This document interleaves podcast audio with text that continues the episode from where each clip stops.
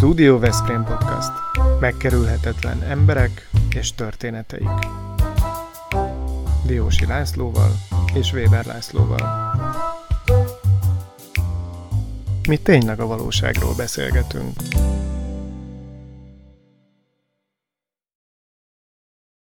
A Studio Veszprém Podcast mai beszélgető partnere Beck Marian, ki kertészmérnök, és egyébként pedig, ha most kis, kisebb képzavarral akarnék szolgálni, akkor azt mondanám, hogy füves ember, vagy füves asszony. asszony Na jó, de már eleve nem stimmel a dolog, hogy füves, mert ugye a bazsalikom az nem fűféle, hanem, mint tudjuk, egy kétszikű növény, és az árvacsalán félékhez tartozik. Tehát a, a, a füves ember vagy füves asszony megjelölés az most inkább csak arra vonatkozik, hogy olyanok, akik sok mindent tudnak valamiről ebben a műfajban, azokat szokták így megjelölni. Na örülünk, hogy itt vagy a beszélgetésünknél, Maria. Én is köszönöm a meghívást. Akkor folytassuk ezen a vonalon, ezen a füves asszony vonalon, hogyha valaki téged esetleg így jellemezne, hogy te egy ilyen Y-generációs, tanult, urbánus, emancipált füves asszony vagy, akkor megsértődsz? Akkor ez egy sértő kategorizálás? Nem, én ezt nagyon bírom, úgyhogy szokták így felkonferálni, hogyha megyek valahova, és hogyha mondani szoktam, hogyha pár száz évvel ezelőtt születtem volna, lehet, hogy akkor is születtem, akkor lehet, hogy már elégettek volna. mert, hogy, mert hogy szerintem ez egy jó titulus, és, és büszke is vagyok rá, hogy sokan kérnek tanácsot, vagy akár mondjuk a teáinkat sokan használják különböző problémákra. Uh-huh. Még nem tudod, hogy óriási próbá, próbatételeknek leszel ma kitéve, mert a környezetemben most minden hölgyet megkérdeztem a különböző fűszer növényekkel és egyebekkel kapcsolatban, hogy ők mire kíváncsiak, és mondták, hogy ezt kérdez meg, azt kérdez meg, most meg fogom kérdezni, nyilván csak rövid választ lehet adni, reméljük nem az lesz a válasz, hogy olvassák el a könyvemet, és abban benne van minden. Mindenre hanem... ez a válasz. Igen. ez egy rövid beszélgetés lesz. Na, csak egy kicsit ugye bizarr, hogy itt van két férfiú, akik annyira nem konyítanak ez, ehhez, ezt bevalljuk őszintén. Habár én agrármérnök vagyok, de inkább a gyomnövényekhez. Nekem pedig értek. van egy jó könyvem. Jó. Abba is van. A Laci meg, ki, a Laci meg kiolvasta azt a könyvet. Nem olvastad ki, én biztos vagyok benne, csak most nagyoskodsz, megmutatod ezt a nézőinknek, hallgatóinknak a levendulás könyvből meg mint elhangzott, majd fogunk kapni, úgyhogy lehet, hogy majd lesz itt még műsorismétlés a későbbiekben, hogyha újabb kérdések jutnak eszünkbe. Na, szóval először a bazsalikomról, jó? Miért pont ez az elnevezés, a bazsalikom? Minket az, az afrodiziákum része érdekel leginkább, de biztos ezen, ezen kívül van más oka is, hogy ez lett a te eh, meghatározó eh, jel mondatod vagy címed. Igen, egyébként most itt az új könyvnél, a Levendulánál volt, aki megkérdezte, hogy de akkor miért nem a bazsalikom, ha már egy egész könyvet szenteltem egy növénynek. De a bazsalikom azonnal jött egyébként, hogy nekünk mindig volt a kertben fűszernövény, gyógynövény, a nagyszüleim is termesztettek, szüleim is, viszont bazsalikom az például nem volt, és amikor én az egyetemen gyógynövény tanszéken közelebbről megismerkedtem a termesztésével, rájöttem, hogy nem egy bonyolult dolog, egyedül ugye egy probléma van vele, hogy, hogy egy egynyári növényről beszélünk, szóval sajnos, míg mondjuk Olaszországban évelőként, több éves bokorként is nagyon jól érzi magát a bazsalikom, addig ebben a környezetben sajnos ilyen szeptember-október környékén elkezdi lehullajtani a leveleit, és utána nem visszahúzódik a talajba, hanem elpusztul, ellenben mondjuk a mentákkal, citronfüvekkel, rozmaringokkal. Na és amikor jobban a, a, megismerkedtem a, a bazsalikomnak a termesztésével, akkor arra gondoltam, hogy én is el néhány kis cserében termesztettem, és, és nagyon-nagyon megszerettem az illatát, az ízét, pestót készítettünk, szárítottam, úgyhogy nagyon gyorsan elfogyott. Így a következő évben májusban megkerestem az összes cserepet, ami a kertünkben szüleimmel laktam, akkor még ö, ö, megtalálható volt, és mindenbe bazsalikomot ültettem, úgyhogy semminek nem volt már utána cserép, hogyha kerestek a szüleim, mindenben bazsalikom volt. Viszont ennek az volt a hozadéka, hogy július környékére az egész budafoki domboldal, bazsalikom illatban úszott, és, és mindenki, aki arra fele sétált, megjegyezte, hogy mennyire finom Olaszország mediterrán illat van a környéken. És amikor 14-ben megalapítottam a bazsalikomos kert brandet, akkor valahogy nem is volt kérdés. Egyedül annyi volt a kérdés, hogy bazsalikom kert legyen vagy bazsalikomos, de már foglalt volt az első név, egy debreceni család is egyébként hasonlóan fűszernövényekkel, gyógynövényekkel foglalkoznak, de azt gondoltam, hogy távol vagyunk mi ahhoz, hogy, hogy, hogy ebből probléma lehessen, és esetleg még erősítheti is egymást a két név, hogyha, hogyha rákeres az ember, mondom, hasonló a tevékenység, és igazából így született meg ez a van, név. Van itt egy ilyen logikai kapcsolat, amit én így felfedeztem. Azt mondod valahol, hogy a nyár illata az a bazsalikom illata, aztán a nyáról meg azt mondod, hogy a szabadság évszaka, és akkor én ebből összerakom azt, hogy a, a nyár és a szabadság, akkor tulajdonképpen ez a brand, ez a munka, amit te csinálsz, az neked egy, egy nyaralás és a szabadság. Jól, jól rakom én ezt? Ez a mai napig így van. Aha. Igen, nekem van azért emellett két ö, ö, munkahelyem, amik, amiknél van főnököm, és egy beosztott vagyok, és vannak feladataim, és, és a mai napig megmaradt ez az egész egy, egy szerelemnek, egy hobbinak, egy, egy jó érzéssel tudom most már így, nem is tudom hány éve, hét, hét év távlatából is működtetni ezt az egész kis márkát. Uh-huh. És workshopokat tartasz különböző témákban, amire lehet ugyebár jelentkezni. A szobanövények gondozásától kezdve a rózsákkal, tehát mindennel foglalkozol. Ez azért nem kell igen nagy bátorság, mert valaki elvégzi ugye a kertészeti egyetemet, meg, meg utána olvas a dolgoknak alaposan, de azért rengeteg olyan kérdés merülhet fel, amire nem biztos, hogy kapásból lehet válaszolni. Szóval ez egy kihívás, én azt gondolom legalábbis, mint egyetemi oktató mondom. Ö, nem áll messze tőlem az, hogy azt mondjam valamire, hogy erről most per pillanat nem tudom a választ, viszont utána nézek ilyenkor, hogyha van olyan hallgató, aki, aki olyat tett fel, ami, ami hirtelen én sem tudom, hogy, hogy, hogy, hogy mit is válaszoljak rá de egyébként pedig a workshopok egy ilyen teljesen véletlenszerűen kúztak be az életembe. Én, én évekig piacoztam Budapesten, a Kiskert piacra jártam, és ott volt egyszer egy adventi vásár, amikor nem csak, hogy megvásárolhatták a kész teákat, hanem vittem ki alapanyagokat, és ott összeállíthatták a, a vásárlók a sajátjukat, és ezt nagyon-nagyon megszerették, és ebből nőtte ki magát az, hogy, hogy én utána haknizni jártam, de nem énekeltem, pedig azt is nagyon szeretek, csak nem biztos, nem. hogy másoknak is tetszene, hanem, hanem teákat összeállítani, és azóta igen, ahogy mondod, rózsákról vannak szobanövény gondozási webináriumok, karácsonyi teakészítő workshop. Sajnos mostanában nem nagyon mertem bevállalni személyeset, mert az volt a tapasztalat az utolsó alkalmakkor, hogy le kellett mondani utolsó pillanatban, vagy nem jöttek el már, úgyhogy most, most idén is csupán online zajlottak ezek az események, de egyébként úgy is nagyon élvezetes volt, ugyanígy online Zoomon keresztül találkoztunk, és mindenki kapott előtte egy szép kis csomagot, abban voltak az alapanyagok, egy-két plusz apróság, meglepetés, és szerintem így is meg lehetett valósítani, de azért teljesen más hangulata van akkor, hogyha ez tényleg egy ilyen boszorkánykör, általában azért csak azt mondom, hogy 98%-ban csak nők vesznek ezeken a rendezvényeken részt, és akkor körbeülünk egy asztalt, és gyakorlatilag ott, ott minden szóba jön, nem csak a gyógynövények. Marian, én egy kicsit visszatérnék ehhez a könyvhöz, bár ez most már talán két, nem is tudom hány éve, három éve, négy éve jelenhetett meg és most jött az új könyved, amiről szintén beszélünk. Ezt azért vettem most újra elő, mert ugye ebben te foglalkozol például az ehető virágok kérdéskörével is. Melyik a legfinomabb virág?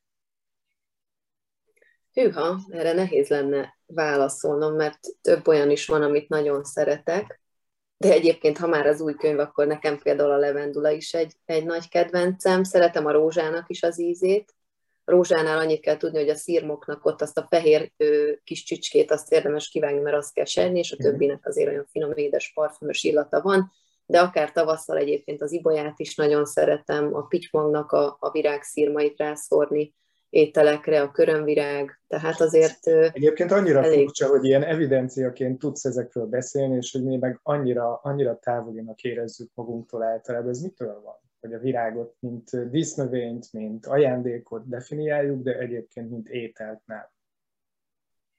Hát azért azt gondolom, hogy éttermekben elég sok helyen találkozhat az is, aki nem fogyaszt a mindennapokban, de egyébként pont ez a, az eltővirágos fejezetnek a, a nyitója, hogyha, hogyha belelapozol, akkor, akkor látod is, hogy ez kicsit így a hétköznapoknak a luxusa, és egy kicsit az, hogy, hogy mondjuk erre időt szánsz, hogy nem csak a, a salátát összeállítasz, nem csak a fűszernövényeket szeded le a kertből, hanem direkt van mondjuk négy-öt olyan virág, kis búzavirág, akár ő körömvirág, büdöske, vagy a szebbik nevén a bársonyvirág otthon, amit, amit tudod, hogy fel fogsz tudni használni. Én teákba is azért szeretem nagyon ezeket a virágokat, mert szép szint ad a teának, uh-huh. hangulatos, amikor még szárítmányként ott van a, a zöld füvek között, illetve ö, mit is akartam mondani, belebonyolodok, annyi mindent szeretnék.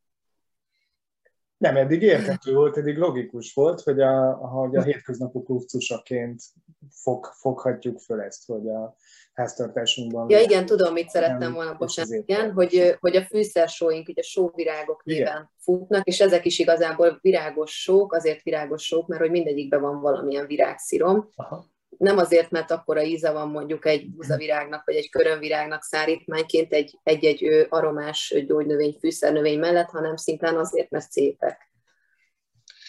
No, mivel nem akarunk nagyon leégni ezzel a beszélgetéssel, hogy nem nagyon értünk a fűszernövényekhez és a gyógynövényekhez, ezért, ahogy mondtam, begyűjtöttem a környezetem kérdéseit. A takarító néni itt van a szomszéd szobában, ő most traktált engem rengeteg kérdéssel, de a páromnak a barátnője is hasonlóképpen.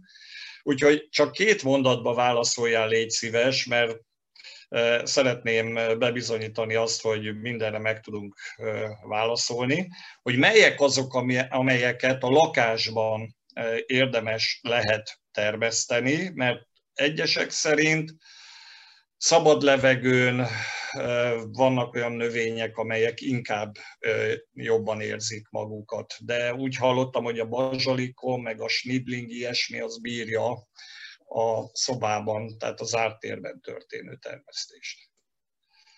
Hát, ha már szabadság és nyár és, és levegőzés... Szerelem, is... szabadság, nyár, szerelem, igen. Én is ehhez a csoporthoz tartozom, és én is sajnos, hogyha valakinek nincsen még egy kis terasza se, akkor egy kicsit elkeserítem, mert én is azt gondolom, hogy a gyógynövények, fűszernövények annyira imádják, de egyébként ilyen az eredetük is, tehát a őshonosak ugye ezen a mediterrán szeles tengerpartokon, ahol, ahol mindig van levegő átfújás, nem egy zárt térbe érzik sajnos jól magukat, de azt gondolom, hogy meg lehet bent próbálkozni zsájával, rozmaringgal, kakukkfűvel.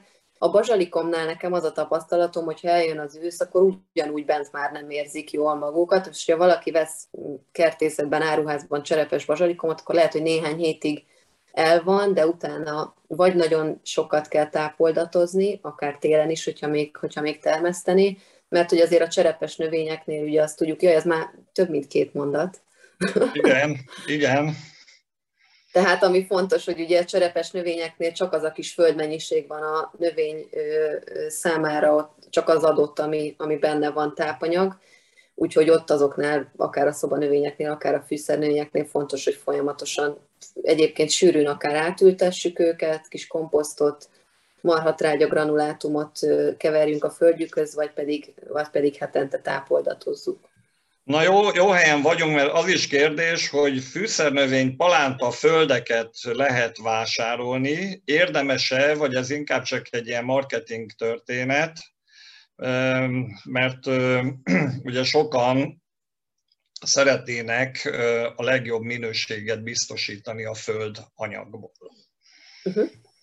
Ö, azt gondolom egyébként, hogy igen, akár lehet így szukkulenseknek, kaktuszféléknek külön földet vásárolni, zöldségféléknek, dísznövényeknek, és most már én is láttam, hogy van kifejezetten fűszernövényeknek, gyógynövények való földkeverék. Gondolom, hogy ezt agrármérnökök, kertészmérnökök állították össze. Egyébként egy jó marketing folyás, aki kitalálta, az az, az azt gondolom, hogy egy jó ötlet volt. Főleg azoknak, akik nem értenek annyira a növénytermesztéshez, és azt gondolják, hogy már egy kicsit azért placebo is, ha ezt adom, akkor biztos, hogy jó lesz. De egyébként, hogyha általános virágföldet vesz valaki, vagy az van otthon, és azt házi komposzttal, vagy hogyha nincs házi komposzt, akkor én erre a marhajóra, erre a szarvas marhatrágya granulátumra esküszöm, mert ez, ez nem égeti ki a növényeknek a gyökerét, akkor teljesen jó növényföldet, egy, egy virágföldet össze tud állítani a gyógynövényeknek, fűszernövényeknek. Egy nagyon fontos dolog van, hogy a cserepeknek az alja az mindig legyen lyukas, hogy ki tudjon folyni a felesleges víz, mert a pangóvizet azt, azt egyik gyógynövény, fűszernövény sem viseli el. Akkor hát, azt mondd meg nekem, légy szíves, hogy mikor célszerű, ugye ezek egynyáriak, és évelők lehetnek. Mikor célszerű levágni, főleg talán virágzáshoz lehet viszonyítani? Mert Igen. itt is, itt is tapasztalható egy ilyen tétovaság vagy bizonytalanság. Igen, virágzás előtt igazából bimbós állapotban érdemes ezeket levágni, akkor, akkor szoktuk akár a citromfüvet, mentát, bazsalikomot szüretelni, mert hogy utána a növény már nem a leveleire fog koncentrálni, hanem arra, hogy virágzatot, és utána pedig magokat hozzon, a, ahhoz, hogy, hogy ugye még több utódja szüles, születhessen. Mhm. Úgyhogy, úgyhogy azt gondolom, hogy a virágzással egy időben született gyógynövények, fűszernövények azok a, azok a legjobbak, és akkor utána egyébként, hogyha egy erőteljes visszavágást teszünk meg ilyenkor, akár a levenduláról beszélünk, akár citromfű, a rozmarin, akkor még egyszer egy nagyobb szüretre számíthatunk a nyár vége fele, vagy, vagy a kora ősszel. És ha már itt a munkákról van szó, bocsánat, csak van neked két remek segéded, Anna és Emma, ők a kislányaid, akik most már egyre nagyobbak, te pedig a nagyszüleitől kaptad ezt, a, ezt az áldást, hogy, hogy a növényekkel ilyen kapcsolatba kerültél. Erre ma azt szokták mondani, hogy ez ilyen transgenerációs hatás, hogy, hogy ezeket így örökli az ember, te meg adott tovább. Van-e még olyan, ami egyébként ilyen rólatok szóló, a családról szóló, jó tulajdonság, szokás, mítosz, bármi, ami így megy tovább. Te látsz ilyet? Tudsz ilyet azonosítani a családi környezetedben? Hogy van egy olyan jellegzetessége a családnak a növénytermesztésen, növényszereteten kívül esetleg? Hát ami jó pofa, hogy anyukám családja az totál földműves, és mindenki földdel ö, ö, foglalkozott, de nem földtulajdonos a legtöbb sajnos. Úgyhogy, úgyhogy biztos, hogy ebben van valamilyen, hogy én ehhez ennyire vonzódom. Pont, pont ezen gondolkoztam valamelyik nap, hogy olyan nehéz lehet gimnazistaként kitalálni, hogy, hogy melyik egyetemre annyira sokféle hm. jó van már, hogy, hogy tényleg szerintem 17-8 évesen nehéz azt eldönteni, hogy, hogy mi az, ami tényleg érdekli az embert, és és nekem például ilyen szempontból nagyon szerencsém volt, hogy nagyon szerettem a biológiát, és azon belül is tudtam, hogy mondjuk nem az ELTE biológia szakra akarok menni, ahol még kitalálhatom, hogy mit akarok csinálni, hanem annyira a növények vonzottak, mint kint a természetben, mind egyébként tanulás szempontjából. Látom egyébként ezt totálisan a lányaimon, bár, bár azt gondolom, hogy Anna okosabb már most, mint én sokszor, úgyhogy lehet, hogy neki valami ennél, ennél komolyabb szakmát kell választania, vagy maximum olyat, amit összeköthet ezzel. Szoktunk egyébként ezzel hülyéskedni, hogy egy olyan állatorvos legyen belőle, aki használja az aromaterápiát, az illóolajokat, a gyógynövényeket a, az állatoknál, mert hogy ez nagyon érdekli. Ami pedig apukám vonalánál érdekes, hogy náluk pedig kereskedők voltak, ők nagyon sokat, a szülei például dédszülei piacoztak, az én, én nagyszüleim is egyébként mielőtt megszülettem piacoztak, kisboltjuk volt, a, a dédnagyszüleimnek a Lövőház utcában volt akkoriban piac Budapesten, ott volt tejcsarnokuk, itt, itt mi Kecskeméten lakunk, nem messze Kerekegyházára jártak le a rokonokhoz tejért, és ők készítettek belőle különböző tejtermékeket, és én is nagyon imádok egyébként piacozni, ott találkozni az emberekkel, egy, egy, egy nagyon kicsit legalább csak pár szó erejéig beszélgetni, úgyhogy most pont benne vagyunk egy olyan projektben, ahol azt gondolom, hogy pont ez a kettő, amit most itt említettem, vagy, vagy amit te itt rákérdeztél, pont ez a kettő fog tudni teljesülni, mert hogy a növények is ott lesznek egy helybe, illetve beállhatok majd a pult mögé, és, és ezt, ezt, a, ezt az oldalát is kielvezhetem a munkának. Hmm. De a piacosítást azt modernizáltátok egy kicsit, mert webshopot is működtetsz a honlapodhoz kapcsolódóan, és ott ugye teafélék, fűszerkeverékek, gyertyák, mindenféle sóvirágok és egyebek rendelhetők, vásárolhatók Mi nyugodtan reklámozhatjuk, semmi probléma Köszönöm. nincsen ezzel. Ez azért különlegesebb, vagy szerteágazóbb lehetőséget kínál, mint a szokványos ilyen típusú weblapok beszerzési források? Hát két, azt hiszem két vagy három évvel ezelőtt jutottam el arra a pontra, hogy muszáj lesz a webshopot létrehozni, mert nagyon sokan szerettek volna rendelni. És, és egyébként akkor volt egy ilyen nagyobb váltás, egy nagyobb, hát ott, ott, ott nagyon meg kellett állnom, és át kellett gondolnom, hogy lépek-e egy nagyot, vagy mhm. pedig, vagy pedig nagyon sok időmet nagyon szétaprózódva elveszi ez a dolog, és nem marad semmi másra gyakorlatilag azon kívül, hogy termeljük, szárítjuk, csomagolom, címkézem, és kiviszem azokba a boltokba, ahol, ahol meg tudják vásárolni mások, pluszban még esetleg piacokra is járok. Úgyhogy akkor döntöttem úgy, hogy kistermelőként KFT, KFT leszünk, és, és kerestem egy nagyon jó hasonló dolgokkal foglalkozó céget, ez nem titok, ez a Herba Tea, én velük dolgozom együtt most már évek óta, nekik van egy üzemük, és ott, ott tudjuk még igazából azok mellett a, a körülmények között, amik elfogadottak KFT-ként is, kistermelőként gyakorlatilag bárki a konyhájába, hogyha arra alkalmas, akkor összeállíthatta a keverékeket, fűszersókat, szörpöket, lekvárokat, de hogyha már lép egyet az ember, akkor oda egy akreditált üzemre van szükség, úgyhogy mi velük dolgozunk a csomagolásban együtt évek óta, és, és a webshop ezért kellett, hogy akár Debrecenbe, akár a Balatonhoz, tehát hogy igazából országos szinten bárki meg tudja kapni azokat a termékeket, amiket mi készítünk, és, és szeretné őket kipróbálni. Feltétlenül beszélnünk kell a levenduláról, ugye ezt már érintettük, hogy tulajdonképpen egy ilyen trónkövetelő növényről van szó a te életedben, hiszen a bazsalikomot letaszította arról a trónról, hogy a következő könyved ugye nem bazsalikomról, hanem levenduláról szól, és ez a, ez a növény egyébként téged nyilván a Balatonhoz is kapcsol, mert, mert nagyon sokat kutattál a könyvkészítése közben a Balatonnál, és ezt azért mondjuk el, hogy ha jól emlékszem, akkor éppen 2018-ban lett az év gyógynövénye a levendula, tehát ez egy ilyen nagyon korszerű, trendi, trendi növény. Hogy, hogy jutott el a levenduláig, és itt a tihanyi, tihanyi lejtőkig? Igen, most, hogy mondtad, olyan jó itt a szürkeségbe visszagondolni erre a nyára, mert nagyon sokat voltunk a Balatonon emiatt, Balaton környékén. Hát viccesen hangzik, de nem én gondoltam ki ezt a levendulás dolgot, hanem egyszer csak, nem tudom, megtalálta a növény, hogy kéne róla írni egy könyvet, és látszik, hogy engem választott ki magának, de nem állt annyira messze tőlem ez a gondolat, mert nagyon sok mindenre használjuk, akár a gyerekeknél, akár én tényleg fejfájástól kezdve szúnyogcsípésre, úgyhogy az illóolaját is nagyon szeretem. Úgyhogy könnyen tudtam vele azonosulni, viszont azt nem gondoltam azért én hogy egy könyv az tényleg így összeállhat egy, egy darab növényből, de ahogy beleástam magam a múltjába, és akár a Tihanyi sztori is egy olyan, hogy egy félkönyvet erről is lehetne írni, annyira annyira érdekes az a, az a vonala is a, a levendulának, hogy hogy került be Magyarországra, hogy gyakorlatilag Bitera Gyulának köszönheti azt, hogy, hogy, hogy itt van ma is ennyire, ennyire számot tevődik.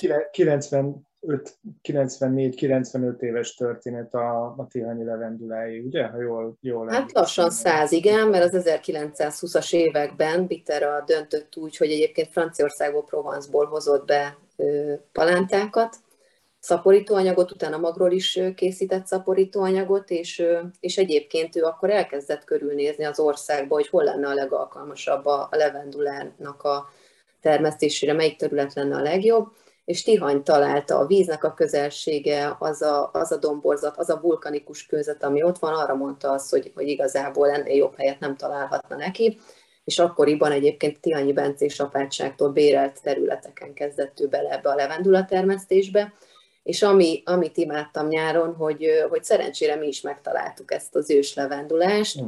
felmentünk Sajkodnál az őrtorony kilátóba, egyébként mindenkinek ajánlom remek kirándulóhely, nagyon gyönyörű a kilátás, tényleg a félszigetre, a Balatonra, és ott lenézve vettem azt észre, mert hogy Biterának nem akarták eleinte megengedni, hogy levendulát termesszen, hiszen minek, mi az, uh-huh. mi lesz belőle, eleinte csak dísznövényként termesztették, nem nagyon ismerték akkor még a és a kilátóból én ezeket a mandulafákat szúrtam ki először, és mondtam, hogy menjünk le, nézzük meg, hát ha ez az, és, és ott vannak ezek a akár 80-90 éves levendula tövek, a mai napig valamelyiknek ilyen vastag törzse van, egy hihetetlen élmény, és egyébként gyönyörű a Balaton. Tessék? Fantasztikus, tényleg, ahogy meséled, hogy, hogy ilyen csodákat lehet ott találni. Igen. Igen, egy nagyon-nagyon érdekes színfoltja ez Tihanynak, úgyhogy érdemes szerintem ellátogatni. Marian, te akkor most két kötetes szerző vagy már, és mit forgatsz a fejedben? Mi lesz a harmadik könyv?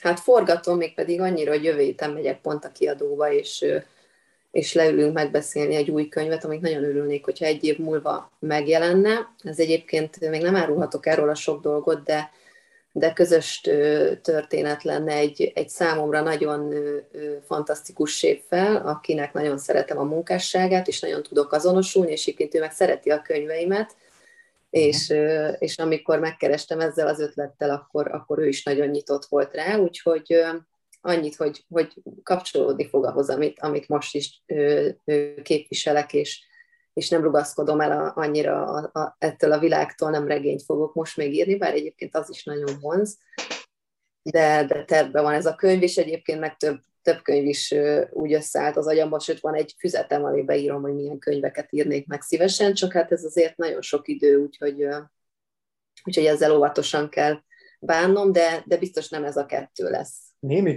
kulisszatitkot azért árulja el nekünk, csodálatos fotók vannak a könyveidben, és egyébként én párját ritkítja az Instagram felületed is, a Bazsalikomos kerté. Gyönyörű, gyönyörű fotók vannak, ezt, ezt te egy profival készítetted ezeket a fotókat, ugye? Mert tényleg nagyon elképesztő, tehát mintha egy magazin címlapjáról néznének ránk ezek a fotók, úgyhogy javaslom mindenkinek, hogy keresse föl a Bazsalikomos kert instáját.